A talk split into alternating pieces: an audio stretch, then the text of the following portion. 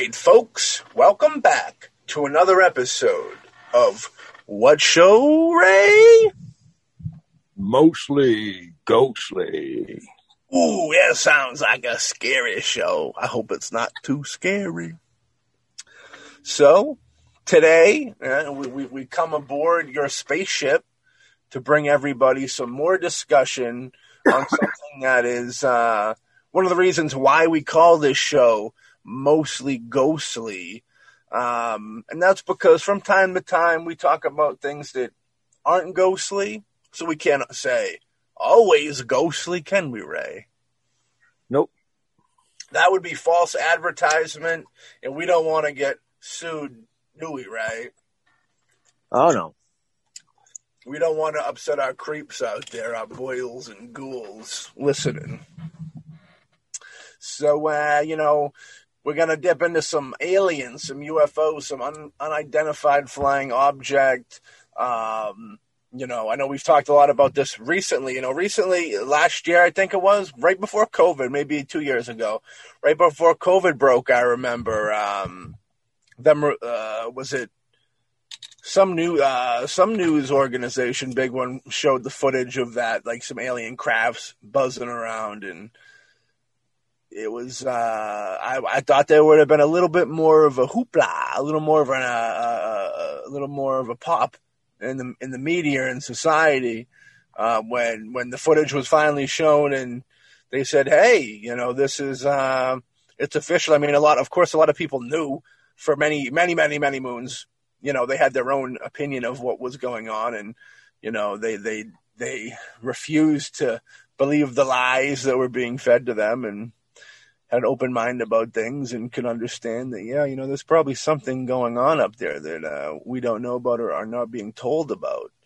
So I think the fact that, what do you think? You think the fact that people have been in their head, they've known they were real for so long, and that it's been so downplayed and, so much with like in TV and movies being made fun of and just being jokey. And you think that kind of took away the effect of the, ooh, wow? Because what do you think, Ray? Because I really question. I'm starting to question if they do that big press conference with whoever the president may be, President Dwayne Johnson, and they have the green or the gray man up at the podium with them. Do you think that'll blow the minds of the world, or you think that they'll be? You think it would go over as dull? You think if something that big happened? I did nothing. I almost feel like when that footage was shown, I don't feel like nothing happened. Toilet paper didn't even blow around in anybody's bathroom. There was nothing. It was like it never even happened. Nobody cared. Nobody was talking about it. Of course, there was other things going on, but I was just kind of really blown away at how small of an impact it had. What's your take on all that? Well, I think that the setup was the guarantee there'd be a small impact. Whether you talk about, how it's not serious, it's not real, it's this, it's that, and that's kind of pounded into you, and how it's all faked, and that's more pounded into you again and again. And then people ignore the fact that those were government videos that were released. Yeah. And it's kind of like, oh, yeah, no, that they're either saying, oh, that's not real, or our government's trying to fool us again. I think it was set up to be so that people would not accept it. And when they thought the time was right, they could put it out there nice and safely. And or not that no one would believe it, but a small minority would believe it. The majority would just pass it off and move on to other things. Yeah. Yeah, it's a crazy thing. You know what I mean? What do you think? You think if we ever had a press conference, if we had a Martian, an alien, a GD alien, if you will, ever came to the podium with the president, you think that, what do you think about the society would, how do you think they'd handle that? They wouldn't believe it. There's an old black and white creature feature called the Deadly Mantis. Yes. Where the government, where this Deadly Mantis released from the ice and it starts going down the East Coast, and the government, starts, they had at that time civil defense people watching for it and stuff, and They kept on flashing up newspaper headlines. And this is how things are. Some things have never changed. One of the newspaper headlines was Deadly Mantis, a hoax. And then another one was, oh, Deadly Mantis, Congress to set up a committee to investigate. I mean, that is just so now. It was the same thing back then. But they kind of played off of a little bit at that time, how the press would handle it and how people would handle it by denying it until the thing landed in New York. And then they had to admit it. Yeah, then it was too real. Too real to not believe. What was the one? Was it the New York? I know California had that weird invasion story from way back, and New England had one too. I remember when we talked about. I think I might have answered my own question because I think when we talked about it, the New England story we talked about, I think it came down the East Coast. So it might. I think there was a sighting of it in New York. But do you remember that story? I don't remember the East Coast. I remember the West Coast, the California one. Yeah, I remember all the articles about that. They actually tried to shoot them down. The so-called spaceships. They tried to shoot them down. It was such a panic. Yeah, I remember. I definitely remember that. But I wanted to say that when we were going through like the haunted Massachusetts ordeal, I want to say that there was a sighting very similar to that over on the East Coast. But I could be wrong. But yeah, there was an East Coast one in the 70s that I remember. Yeah. That it actually went down, I think it was a lake up in either New Hampshire and Vermont. And a lot of people saw it. The military moved in. They came out and they said, no, it was just a meteor. After they left and took whatever was in the lake. And they're more common nowadays, too. Like you'll see there'll be, I don't know who figures out what the schedule is going to be, but you know, there's big groups of people that all gather at certain places and witness things together. You know what I mean? Oh, yeah. They go to hot spots and they have their criteria for when might be a good time to go, a good night, time of year, et cetera. Yeah. Yeah, no, we both have talked in the past about, you know, occurrences we've had with it. If anybody wants to dive into that episode, I believe it's our electric light orchestration episode from season 1. I think it's episode 10 or 11. We dive on deep. We also have our Aliens Really Demons episode on season 1, which was a hot spot itself. A lot of people like that one. You know what I mean? So what we're going to do is we're going to dive into 2 articles this evening, folks. So get your coffee ready. Brew another cup of coffee over there because we're going to dive into some current articles on things going bump in the sky in the night. You know what I mean? And first up with that, we're going to crack in here, you know. Aliens definitely exist. You know, Britain's first astronaut has said, and it's possible they're living among us on Earth, but have gone undetected so far. Helen Sharman, who visited the Soviet Mir space station in 1991, it was a good year, told the Observer newspaper on Sunday that aliens exist. There's no two ways about it.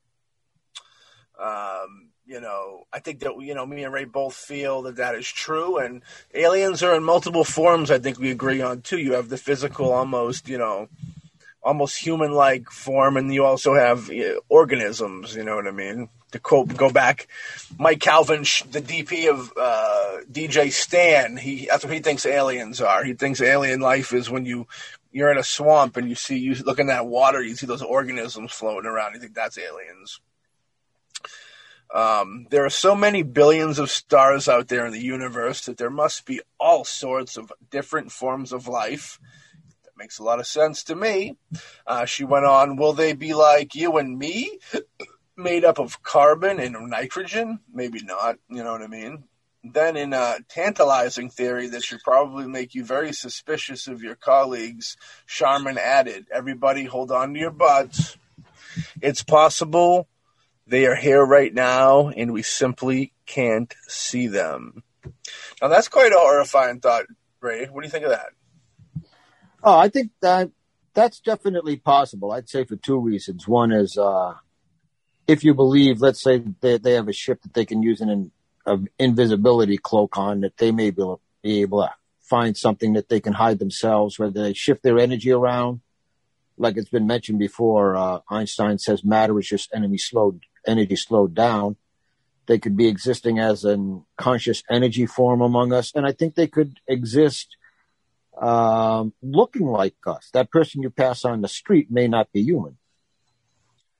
The invisibility thing always is interesting because, yeah, like you said, it could either be the cloak that we've heard and talked about on the show a few times, the invisibility cloak, and then almost like a suit that they would wear, you know, which would almost tie in more of a human, more of the theory of it being humans coming from the future.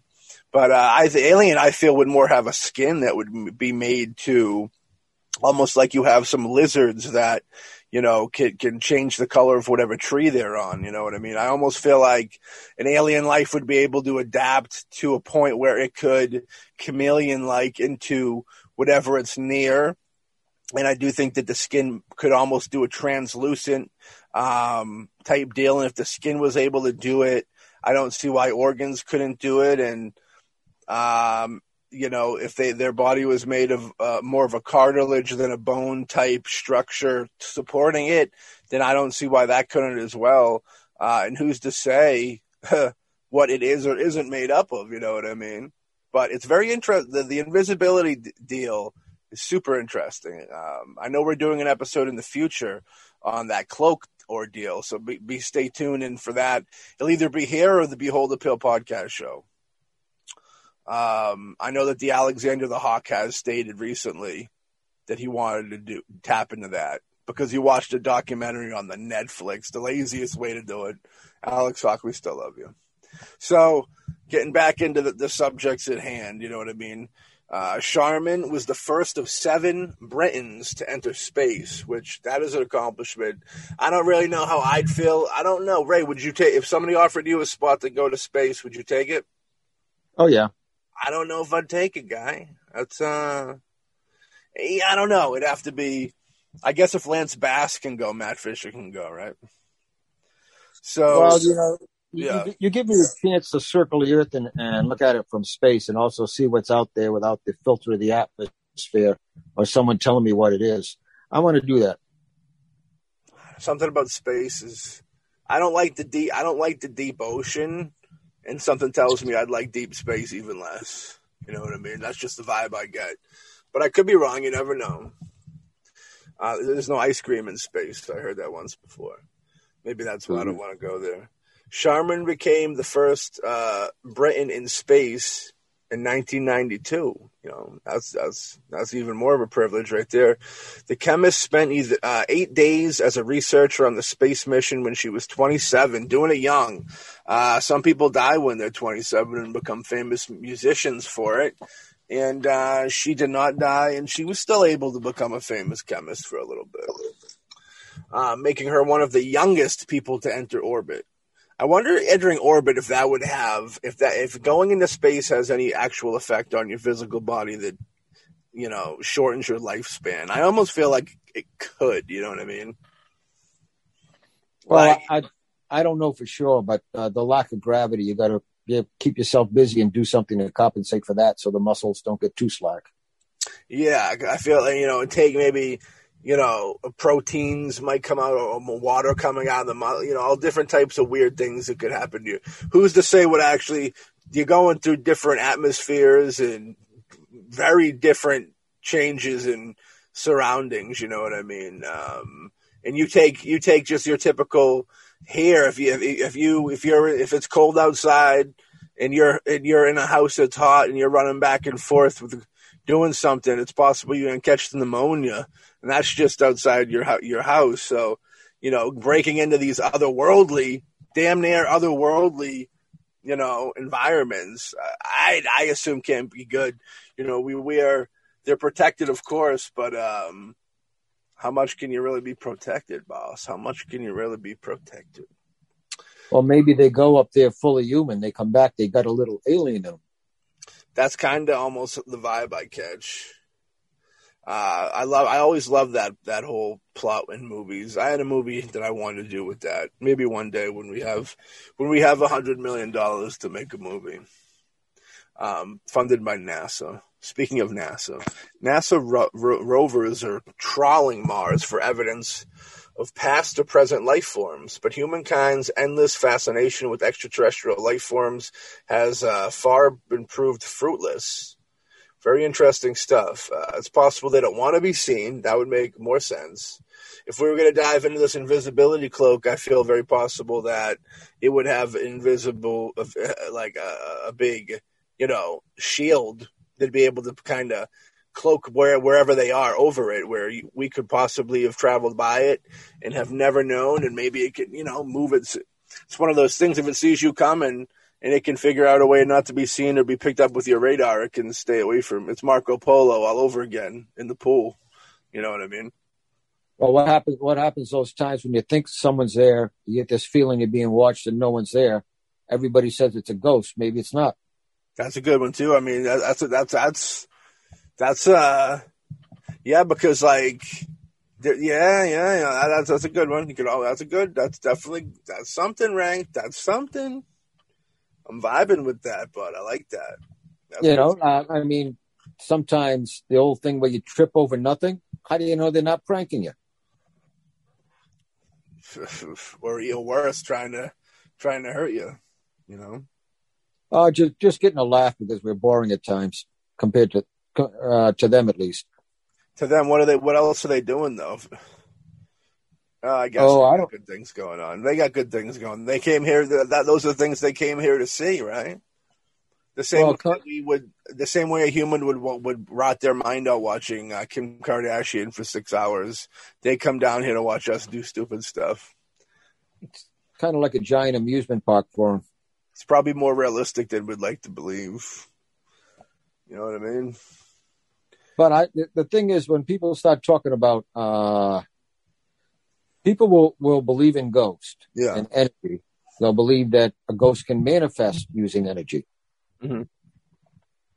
Well, if a spirit can manipulate energy enough to present a form, an advanced civilization that can travel either faster than light or can bend space, can do all of these different things, using energy, might have the ability to themselves mold that energy or change that energy around to affect their physical appearance.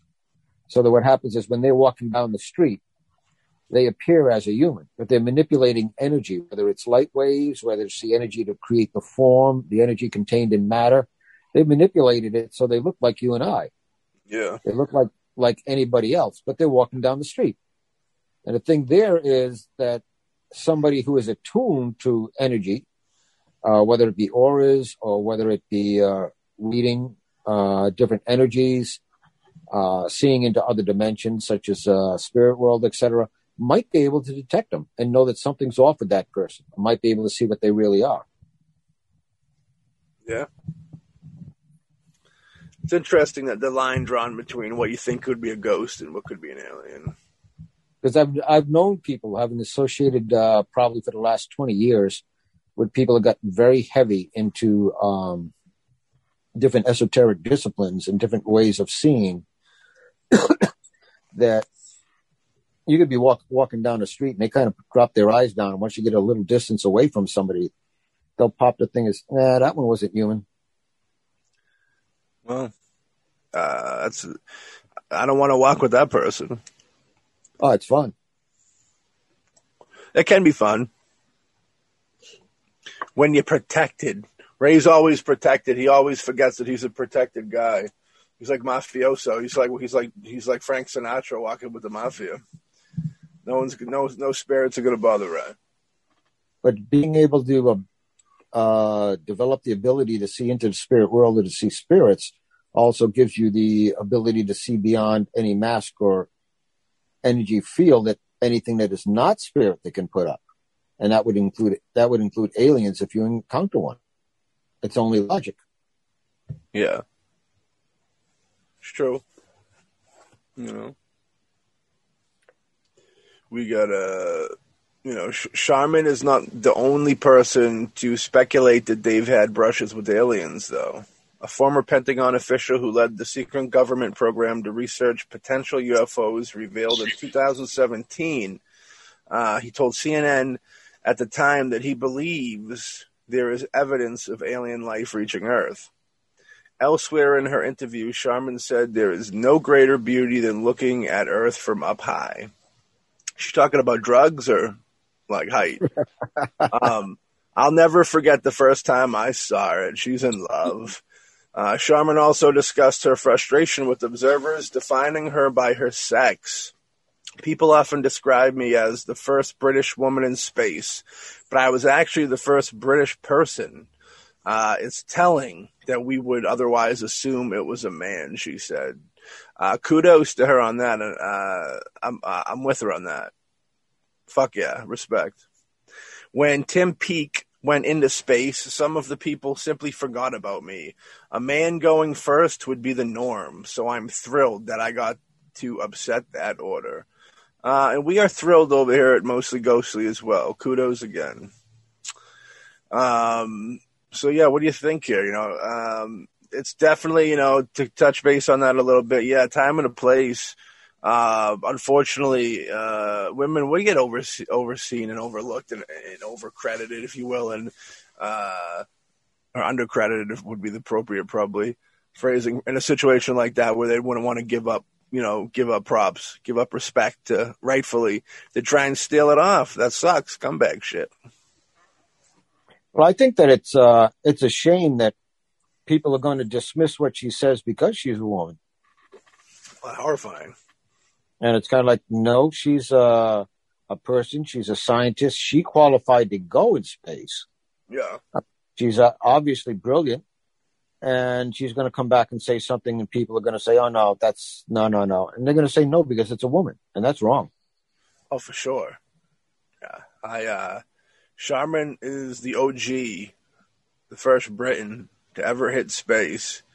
Any sex, any gender, we give her nothing but love and respect. And she gets her props here with us right now, ladies and gentlemen. And she's still alive, so keep it living. Keep it going. But there you go, another person, you know, it's... I'd love to actually get an astronaut on the show to actually, you know, when we're doing big time and we got all the big astronauts that have seen the aliens, I'd love to be able to sit down and actually pick their brain on what happened. Because you can see other interviews and, you know, hear their claims and stuff. But, yeah, you always want to – there's little questions you have in your head that you want to ask to put the puzzle together, you know what I mean, that may really make it work for you in your head where you could go, yeah, you're right, definitely. But with just going off of, you know, somebody else's interview, it leaves a little to be desired, you know what I mean? But yeah, that's pretty cool. I thought that was cool, you know, and big respect for her. It's good that they're coming out. I know, you know, the first Briton to go in space, was it ever? She's telling you what the deal is. Believe her. You best believe, and give her respect. Put some respect on her name, you know what I mean? Hell yeah. Is there anything else you want to say about this article before we pop into the next one? The article, no, but something that I said before, yeah. As far as reading an energy and someone being able to recognize what's really in front of them. You have people who have done that sort of work that, let's say, an image of a little girl shows up, and one person sees a ghost and the other person can see beyond the image of the girl and sees that it's actually demonic. Yeah. That ability can see through the image, the energy, or the mask that any alien parading as a person may put up, and they'll recognize that this is not a human. Because if they can do it on the one hand, it's just if they're keeping their mind open enough to be able to do it on the other hand. Truth. Yeah. For shizzle. So Helen Sharman, respect. Rest in peace, you know what I mean? Just joking. She's with us. How you like that? Thanks to CNN and Rob Bicetta. A great article that we got to dive in a little bit, you know what I mean? Word to the mother. So next up, we're going to dive into another article over here, man. That was some interesting stuff for sure. It's one of those things where I still wonder if they were to fully say this is the real deal. Hey, world, this is an alien. This is alien life right here. How exactly society would take that. You know, there was a time when society their mind would have blown out of their head and they would have died. You know what I mean? It would have been a horrifying thing for them. But not so much anymore. You know what I mean? Now I think this society's got to a place where it could definitely accept something like that as a reality and not be completely devastated. No brains blowing apart. None of that Orson Welles War of the Worlds drama of madness going over the radio, and I believe people killing themselves off. You know what I mean?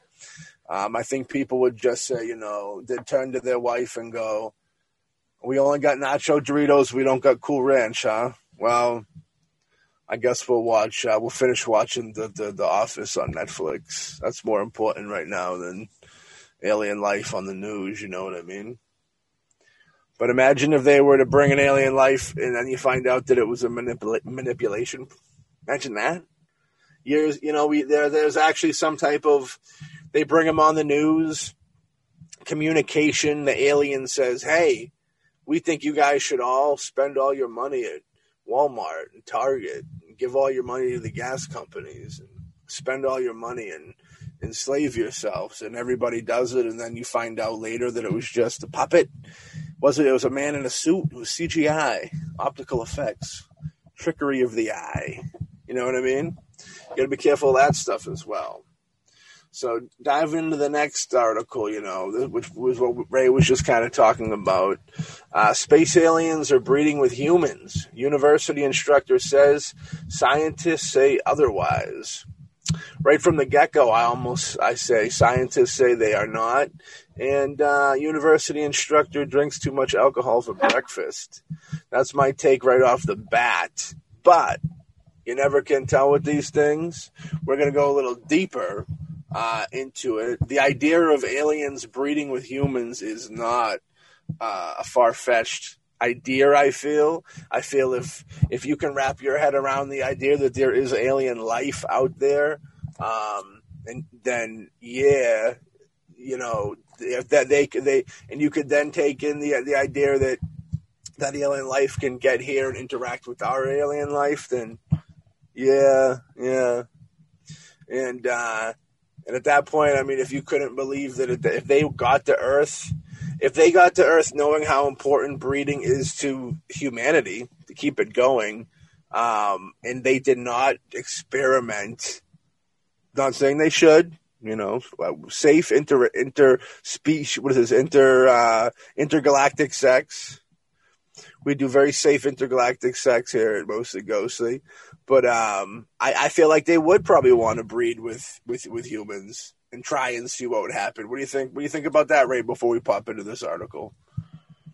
Oh, I think there are several things you can look at there. One of them, as far as the breeding goes, if you notice on a lot of the stories about abductions, when people are abducted, if it's a female, they take eggs. If it's a male, they take semen.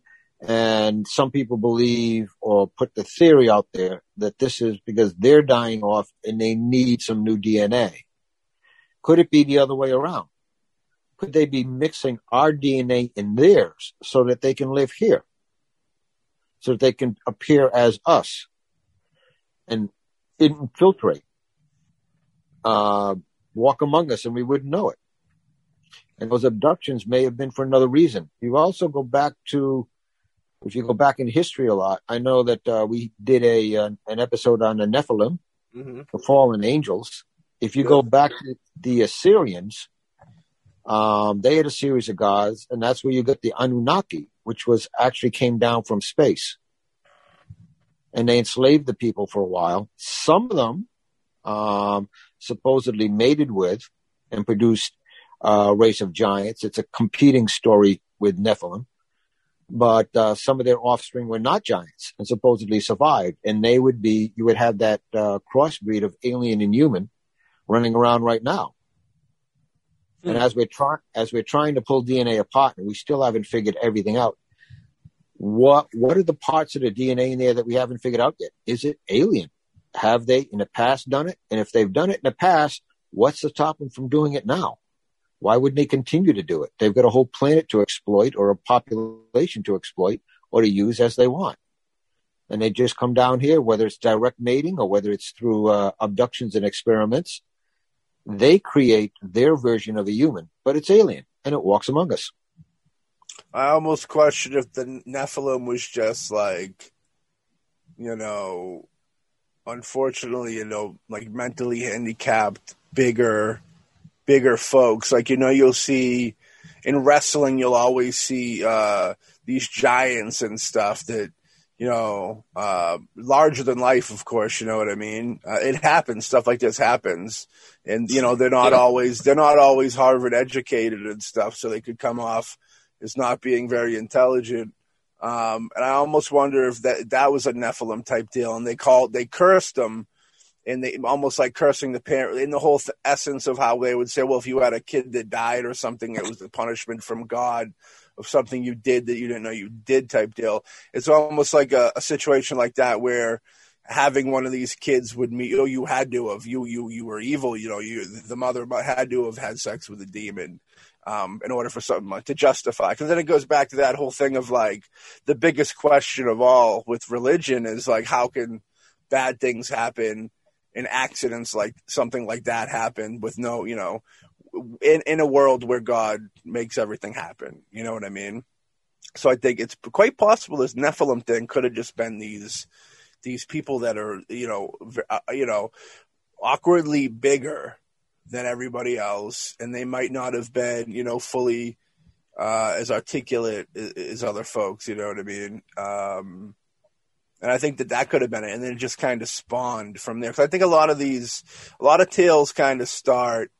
Like, I don't think it doesn't start with like the tale. When we did the Nephilim episode and it was talking about 100-foot people, I find that very hard to wrap my head around that. That definitely, you're entering a world of The Wizard of Oz in my mind where you have like this cross of like fictional fairy tale people mixing with humanity. It's like the Odyssey, you know what I mean? It's like making the Odyssey.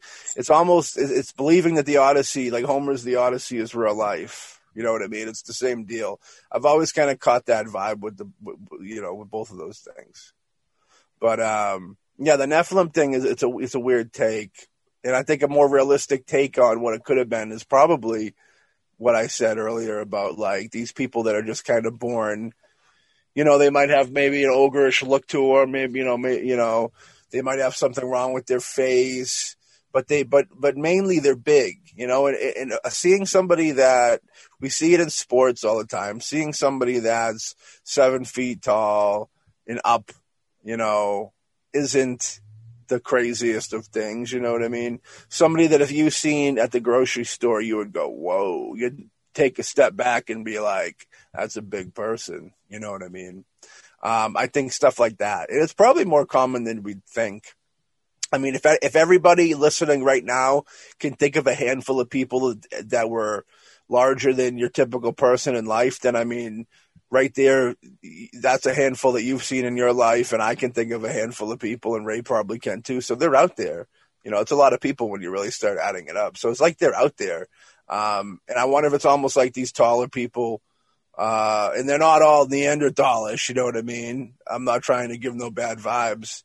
Some maybe are, some could be super, you know, super intelligent. I don't know. Who's to say?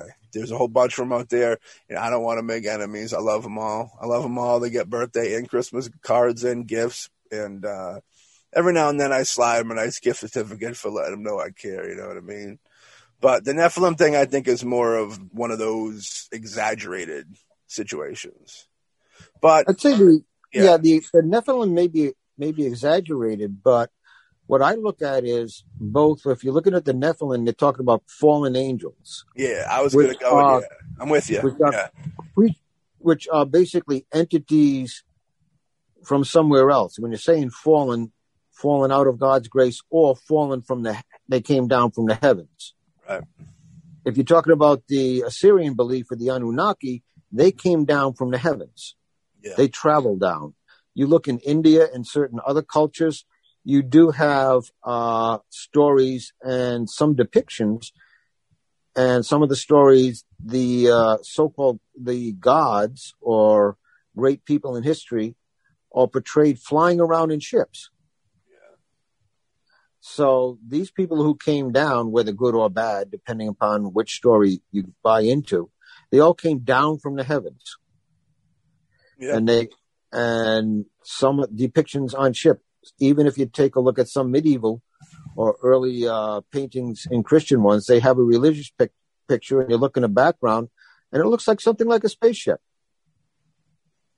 Yeah. And it's not like, okay. And to me, what makes that very curious is that you go like Aztec, and they have the carvings of the person sitting in a chair that looks like it has controls and he has a helmet on. The thing that looks very much like an astronaut. The thing is, it has human features, though. Yeah. And they talk about their gods coming down from the heavens. Quite often, in many of the stories across the world, the gods come down in these crafts that spew fire. It sounds like a spaceship trying to land. Yeah, but many of them have a human form. Maybe they have been mixing with us for a long, long time. And if you're a primitive culture or you're a non-technology culture, one without technology, you see that technology, you see something in the sky, and you automatically assign it as being divine. Could simply be an alien visiting. It's true. I've always found that weird with the alien and the heavenly, so to speak, where they're both from the sky, and it's all how things interpret. You know what I mean? How people interpret things, like we said before. And who's to say that a spaceship with lights on it coming out of the sky? And isn't what kind of sparked the whole God thing in a way. Like, I do believe that there's an energy out there that I consider God, but who's to say that the first contact that an alien made was actually taken as a God thing? You know what I mean? Who's to say what? You know what I mean?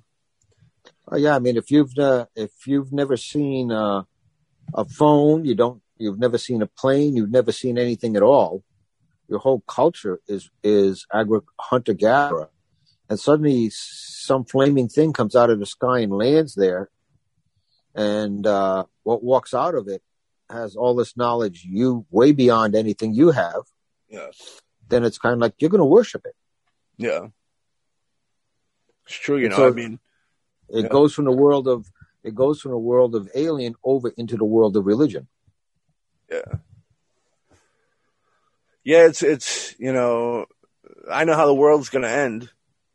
Do you know, Ray? You want to know how, or you want to know the date? I know. Oh, my goodness. No, I know how. Do you know the date? You really want me to tell you? Do you really know it? And not, don't tell me the date, but you really know it. You have a date that you believe is that day? Yes. Really? I don't know. We might destroy all it could be like the seventh seal when you open it up and the harps start playing when you say that. It could be a scary thing. That date originally came to me in 1974. Really? And it hasn't happened. Are we close? We're getting closer, yeah. In our lifetime? Probably not mine, but yours, yes. Oh, no. I'm coming with you. So I happen to think the world will end through comet, because in the good old Bible, it talks about a mountain on fire hitting the earth, which, like we talk about with what they would assume things to be, like we talked about dragons before, and how a dragon flying around breathing fire could be a spaceship, it could be a modern jet fighter, it could be kind of anything, what these people would see. Same thing with big boats coming in the water would look like big sea creatures and such. It's a weird vibe. Yeah, it's definitely weird. Yeah. Well, where was I going with that? I lost myself for a second. Oh, you digressed and went into the end of the world thing, but I think it'll be a comet. I think it'll be like a comet type deal. What do you think? I haven't thought about the how. I've just focused on the when. Are you gonna hit us with the when, or should we save it for like a big? We should do a big apocalypse episode. Just make sure we do the episode before it happens. But we'll save it for that. Okay, cool. Scary. Does that scare you? Knowing something like that, does that bother you? I know you said. Let's see. You go back about. Let's see. That's. I think I got a confirmation sort of thing, and I won't say what it was. Probably about 14 years ago. And I originally got it in 74, 75, so I'm starting to get to be a believer. Was the confirmation a person or an act, or would you just let us know that detail? It was an event. It was an event? Yeah. And when did this event happen? You keep on looking for that date, don't you? I know. Wow, if it's on that date, then all right. Is it? Let's just say this. It could it possibly be a famous date in our history?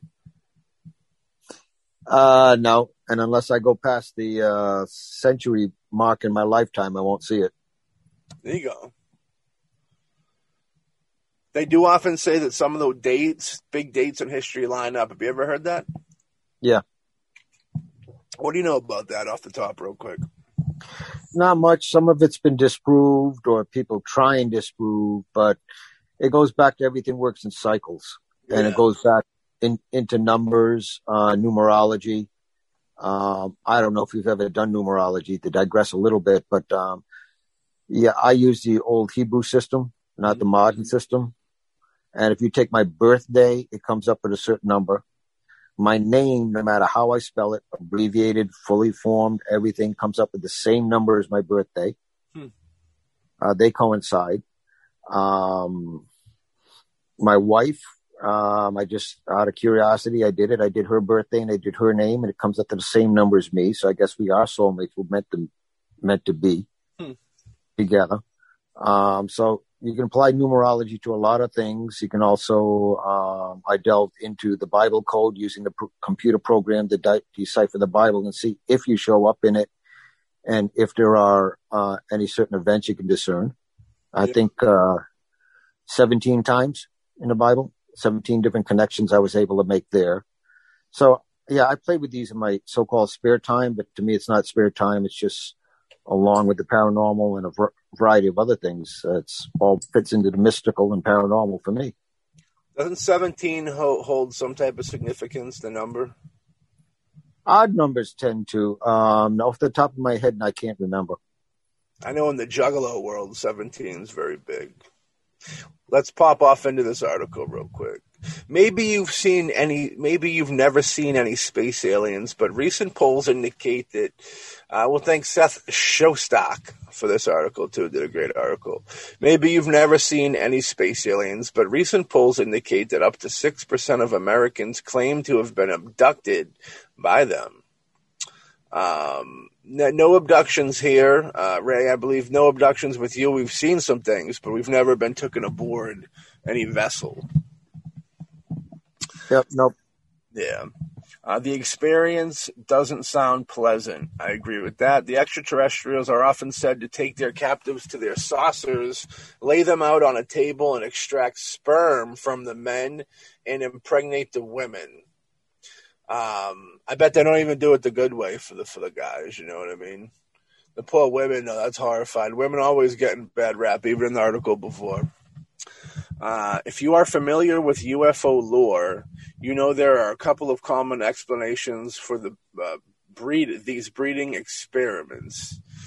Real quickly, we'll go back to that. I'm sure taking semen from from the men is to impregnate their own female, or if unless they have counter sexual parts, you never know. Like, you know what I mean? Detachable penis, you know what I mean? But you never know. Maybe they could have both, and you know what a world that would be. You know, I mean, you could impregnate yourself or something. You know. So what a world. But so they take this the men's semen, which I believe is probably to impregnate their women. And then impregnate the women probably with their semen, or whatever they would have, their egg, and as well as probably do vice versa, you know, meshing of both semens to try, you know, and then on different eggs. I'm sure they were doing some real. They almost have a what was the German Mangel, Dr. Mangel, Mangel. Yeah, Mangala, yeah. You got even the aliens got their own little Dr. Mangala system going. It's maybe they learned that from us, which is hard to the core. Imagine if aliens were really innocent entities and they came to humanity and humanity corrupted them. Yeah, it's possible. And now we got to deal with the machine that we created, the monster that we created. And they all come back with face tattoos and like multiple babies. They got babies. They're growing all over them, and they all have interchangeable Kardashian faces. One of those theories are that the aliens are in a reproductive bind on their homeworld. You know what I mean? They can no longer successfully procreate and so have come to Earth to use humans as incubators to spawn alien offspring. Now, what do you think of that, Ray? What do you think of that? That would be a possibility. I would hope that they wouldn't do that. Yeah, and they were advanced enough so that they could solve their problems on their own without having to abduct and impregnate. Yeah.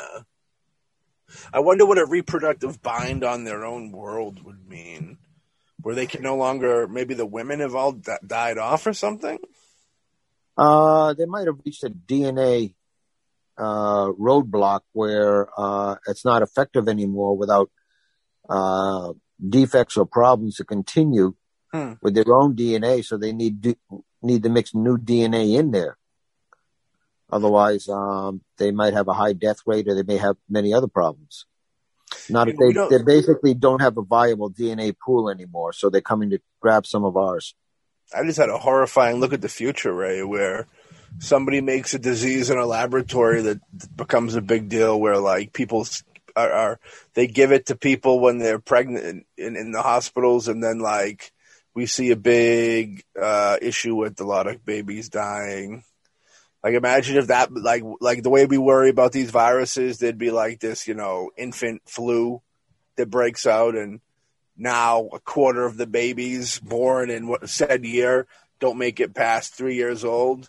Imagine the trauma that would have on society, because you would have people afraid just to have kids, just to deal with that trauma. You know, that could be that jumped in my mind after hearing what we just heard, a little bit of this. All this breeding stuff and all these weird, I don't know if they're doing tests, like doing tests and stuff like that is, I think these weird tests is kind of how weird stuff like what I just said would pop off. You know what I mean? Scientists pretending to be God. That's always trouble. It's always trouble.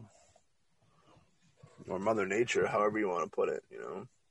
But yeah, I don't know, man. It's, Maybe they're all horn dogs over there, and their women said, "You need to get the fuck out of here. You're drunk. Go home." So they come to Earth. They heard Earth girls are easy, like the movie. You know what I mean? Imagine that. The other theory is that the aliens are producing hybrid beings that somehow help them take over our planet. You know, that could work on two different realms, where they could be, you know, infiltrating almost like a John Carpenter's They Live type situation, or if they could be bringing us back to their world for slave. You know, we got, if you think of some of the different species out there and compare them body wise, in control, being able to communicate with them wise, like a human body would make a great slave. And I hate to even say that, but if you think about it, If you think about it from an alien's perspective, I just got our host show canceled with that one statement. We are against slavery of any kind at Mostly Ghostly. It's an awful thing. But like, if you were an alien being, like if you were an alien and you wanted to go find somebody to build something for you, are you going to come to Earth and you're going to get a cow to build you a house? No. You're going to get an anaconda snake to build you a house? No. A giraffe? No. A human? Wait a second. That might just work. You know what I mean? And who's to say how many in the universe, how many species are like humans where, you know, we can, you know, we're intelligent enough to be able to do what we're told, and you know, our minds can then be broken enough to be to never stray. You know what I mean? Like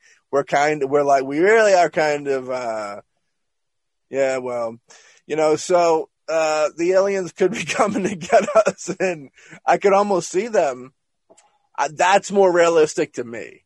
The second one of them wanting to either use us to create like a slave. So it's almost like the elite of the alien life said, you know what, how about none of us work anymore? They just had a big president election, and their president said, if you vote for me, none of you aliens will ever have to work again. I swear, I promise you. And then that guy won, and they were like, fuck, what are we going to do? He's like, well, we can't just lie to him like a human politician. We got to be more humane than the fucking humanes. So they say, all right, we'll go to Humanville. That's what they call us. We'll go to Humanville. We'll scoop up some humans. We'll make some super slaves out of them. And then they'll do all our work, and then we can get elected for our next presidential year. But I think that's really what the whole deal is. Some of the stories... Huh? Some of the stories of the Anunnaki, separate from breeding or anything like that, but they originally came down in ships. Yeah. And they enslaved mankind, who collected gold and minerals for them before they left. So it makes sense, yeah.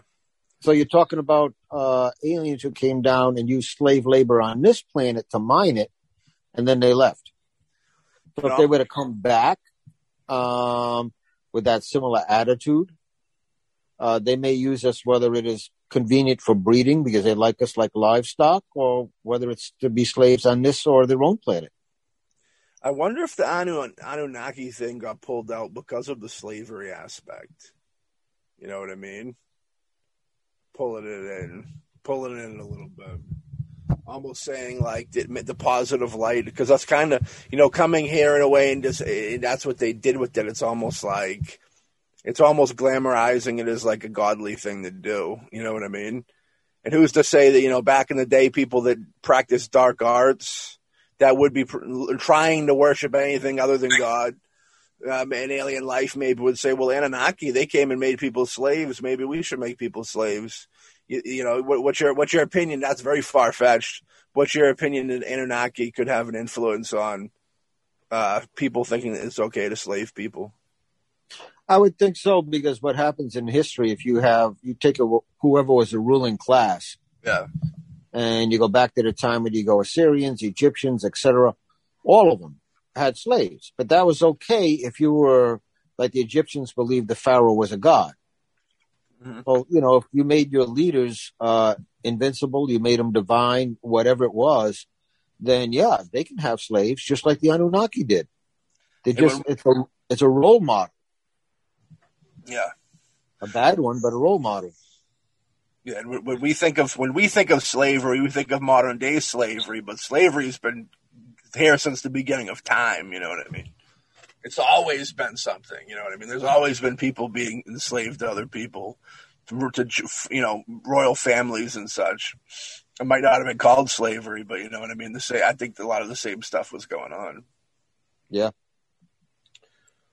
Craziness. You know, the hybrid beings thing... Interesting take, you know what I mean? It's almost like then you got to consider, like we said, was it for a slave thing or hybrid? We talking a more intelligent being, like John Carpenter's They Live. You know, like when people say, "Oh, you've seen those videos where they say, oh, there's a reptilian you know, and you know, guarding that politician or whatever, you know what I mean? And they got the video of him blinking his eye to the side or something, you know what I mean? I'm sure you've seen it, right? But like, oh, yeah.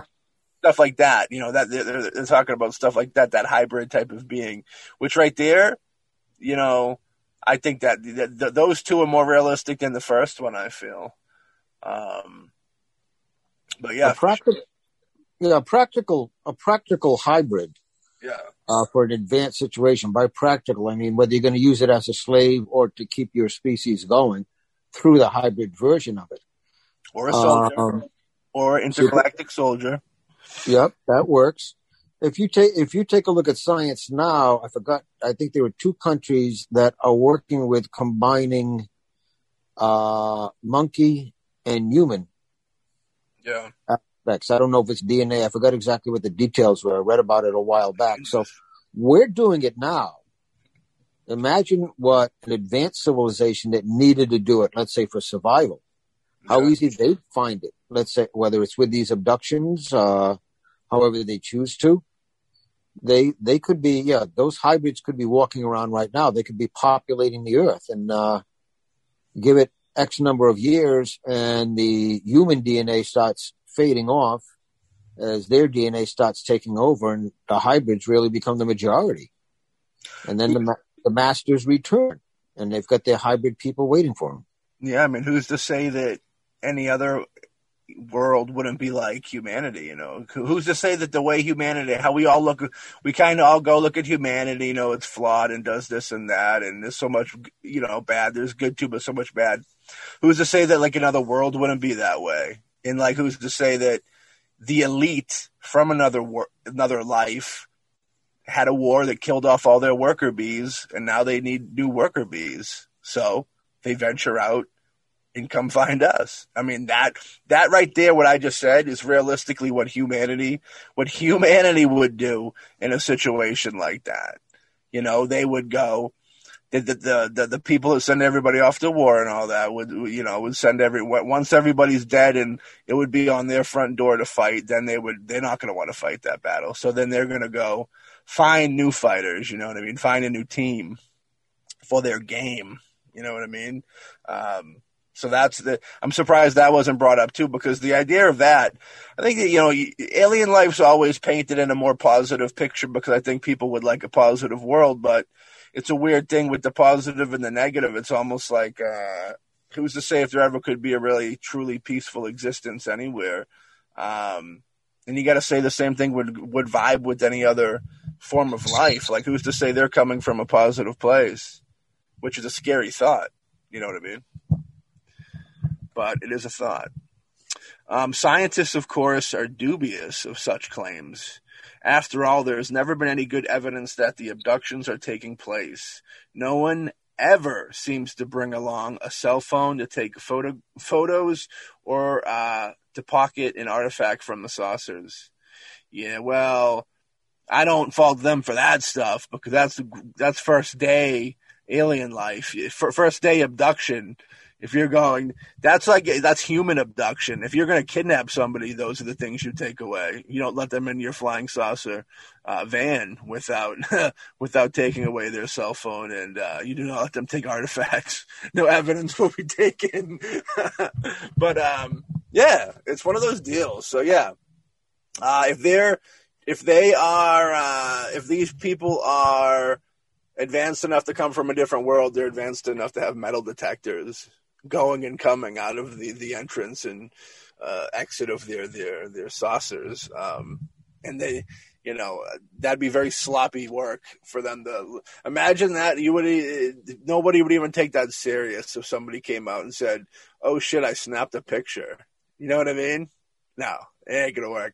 It ain't gonna. Yeah, work. I know. Yeah, you're not likely to have it well accepted when you start showing something like a selfie of you and E.T. No, I don't think they're gonna take that too serious. It reminds me of the Married with Children episode where Al Bundy takes the picture with the aliens and it doesn't show up, so like nobody believes them, and they take it because they know nobody's gonna believe them. That's funny.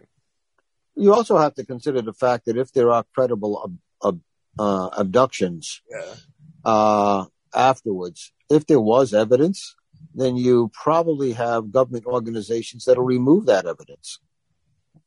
Yeah. Oh, for sure. Man in Black type stuff. Yeah.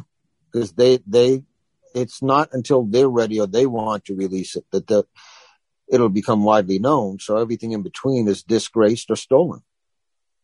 Yeah, I mean, they you could walk through a metal detector or some type of bar that could swipe the memory on your phone, either pull the data off it or completely erase it. So the idea that they wouldn't hit them with some bar or have them move through something that would just dead everything, all their cell phone and them.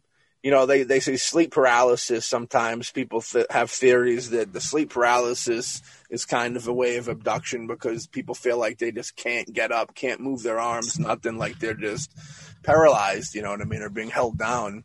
So who's to say that something like that's not at play? And at that point, you're dealing with something a lot bigger than yourself, you know what I mean? So, like, if they don't want things out, it ain't getting out there, you know what I mean? Just look at what we're able to do as humans. And I assume them to be a higher intelligence and all that, you know what I mean, than what we would be dealing with. I mean, we're not, as far as we know, we're not going to other planets doing tests on other life forms, but we very well could be and just don't know about it. The sad part is we do that now on this planet on other life forms. That's true. Everything that we experiment, we're starting to bridge that gap now to, in certain areas, in certain countries, onto humans. And they've done it in the past. The Nazis did it. China's doing it with the super soldier program. There's different things going on. I think Japan is doing the monkey human thing. So if we do that, who's to say that aliens aren't doing something with us? That they aren't. They're hybrids, or they themselves aren't walking around looking like us now. If you could combine a human and a gorilla, they would take over the earth.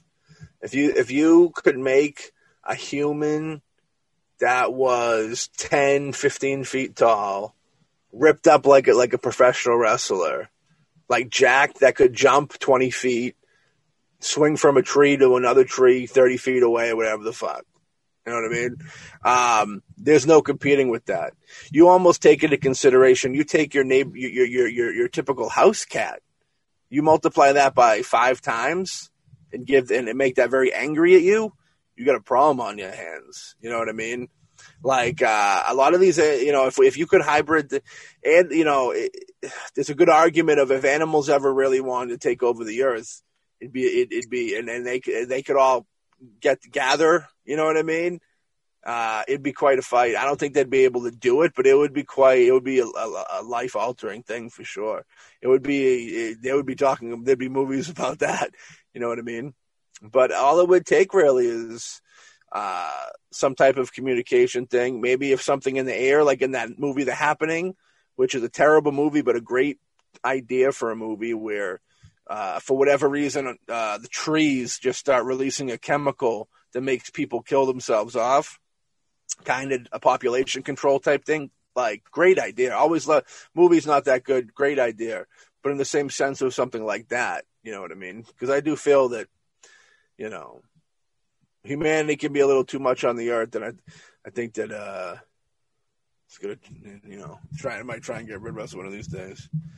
So, yeah, you know, but going back to this, you know, but an instructor at the University of Oxford in England believes the abductions are real. Yang Hai-chi, who teaches Korean at the university, also claims to know what the aliens have in mind. In lectures giving at the university, he says that they're creating alien-human hybrids as a hedge against climate change. To support his unorthodox theory, Chai notes that for several decades, the number of reported alien abductions has risen.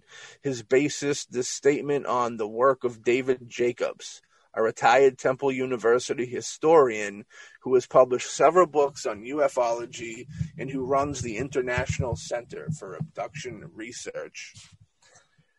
Yeah, I mean, hell to the yeah. For climate change, that's interesting. What's your opinion on that? It sounds like someone who's got a fixation there on climate change. Yeah. Yeah, I don't know. I mean, there could be a multitude of reasons, but I don't think that you know, if they're that advanced, they could just come in and terraform and the hell with what happens to people. I don't think they have to worry too much about climate change. They're experimenting several countries now with climate manipulation. Continue, my bad. No, and it's something that we, I don't think we have to look at to aliens coming and experimenting to do that for us. We're already on that path. I think that, if you're looking at, abductions, yeah, I think it's more DNA orientated, and whether it's for their planet or for them to come over and mix in with us and be on this planet, much more highly likely than someone who's fixated on climate change and is going to use aliens as the savior to try and mix in with society and save us from that. But I could see them pull on. You could see the government try and pull that almost in a savior, what do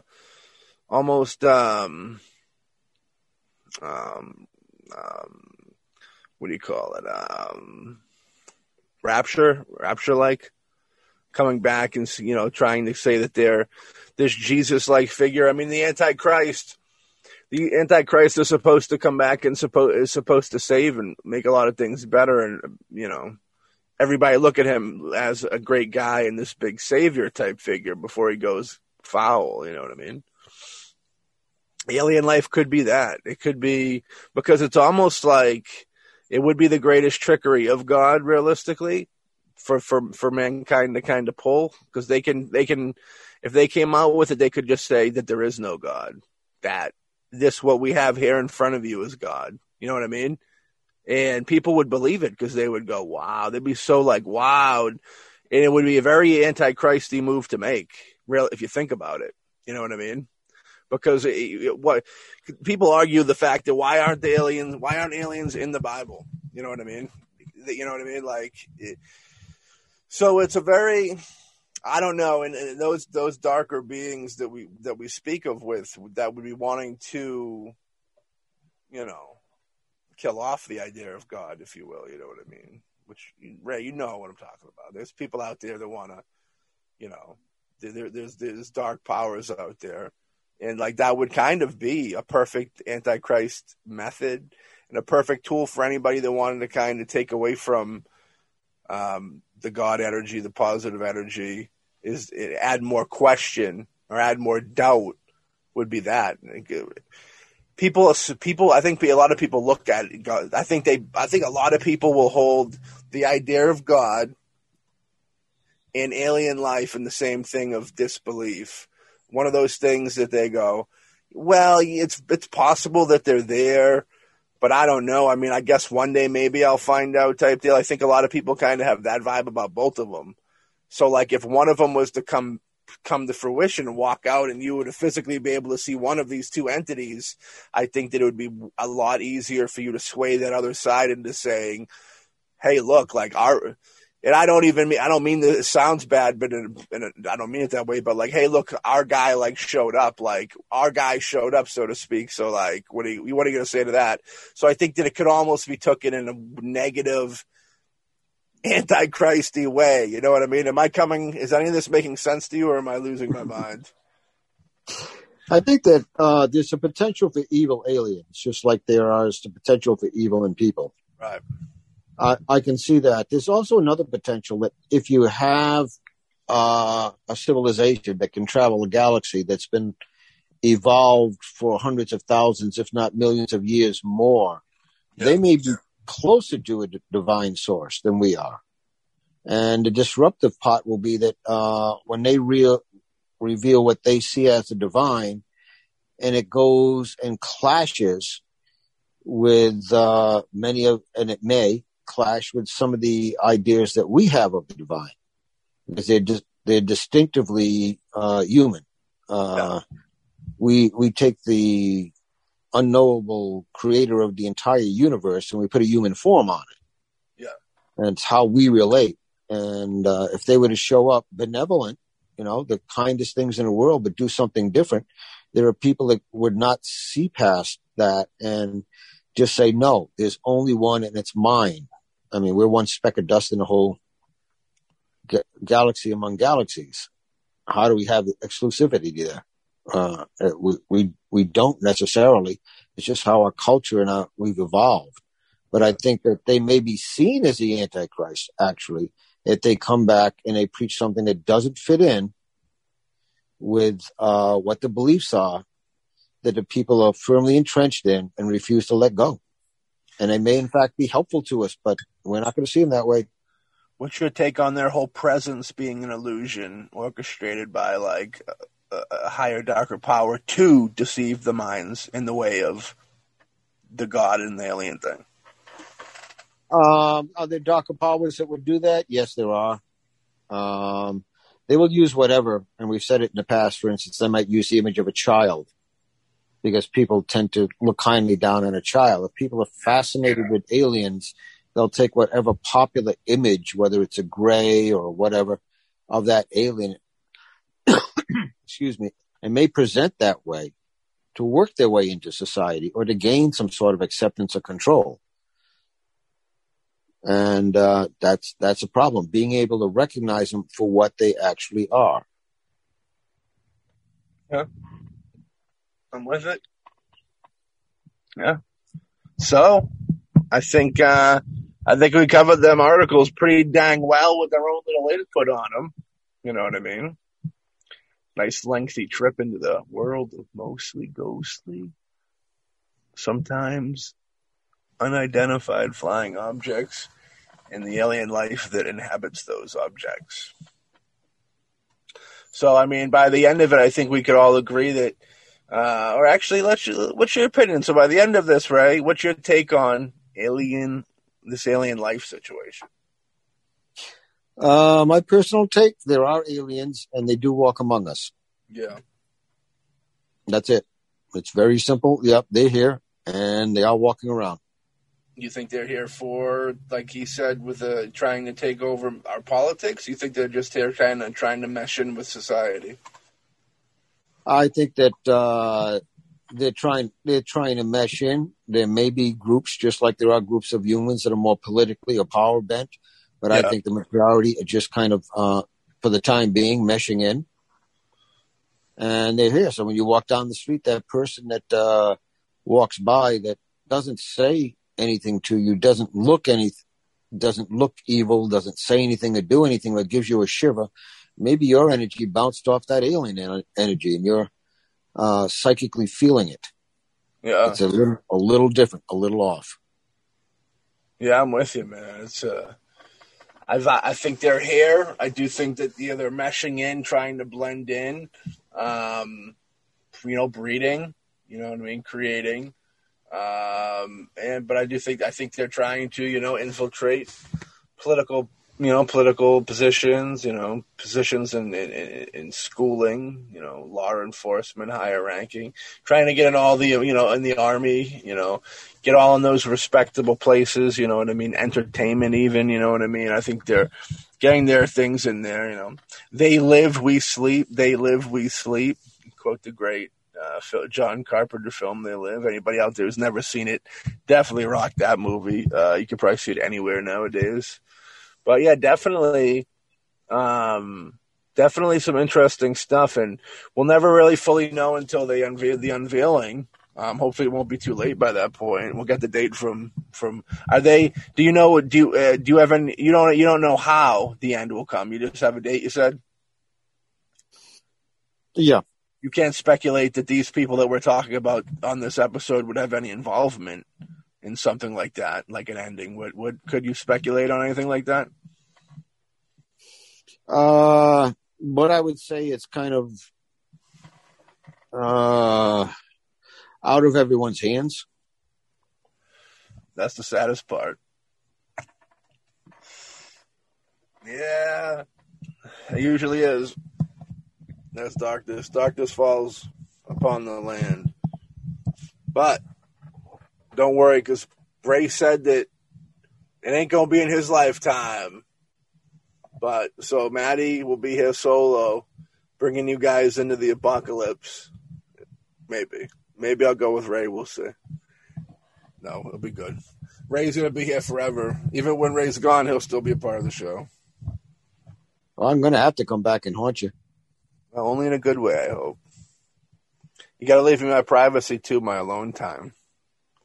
That's well, you be having the only Mostly Ghostly co-hosted by a ghost. I like that. We'll have to figure out something to do to keep it going. All right. Well, with that being said, Ray, I think we're pretty much wrapped up, right? Yep. We've hit our opinions on the on what we think could be going down. Of course, there's got to be other life, you know what I mean? And I think we addressed multiple different things that could be going on throughout the episode. So we hope you enjoyed. If you like this episode, we have an electric light orchestrations and mixed bag episode that you would probably love as well from season 1, and also dip into our Aliens Really Demons episode, because that is a really interesting episode. It was fun to do. Both those episodes are bangers. You'll find a lot of interesting stuff in that. For anybody out there want to go check out any of the other shows, we got Boombastic Media, YouTube. Wherever you hear this, we got the Boombastic Cast. We have Shock Treatment with Mel and Maddie. We have Behold a Pill podcast. And we just kicked off our Boombastic Streaming Patreon page. For anybody out there looking to support the Boombastic Media deal, very cool perks. You always have free episodes here, but catch week and get all cool perks and hear episodes early and all that good stuff. And even if you don't become a Patreon guest, we still love you.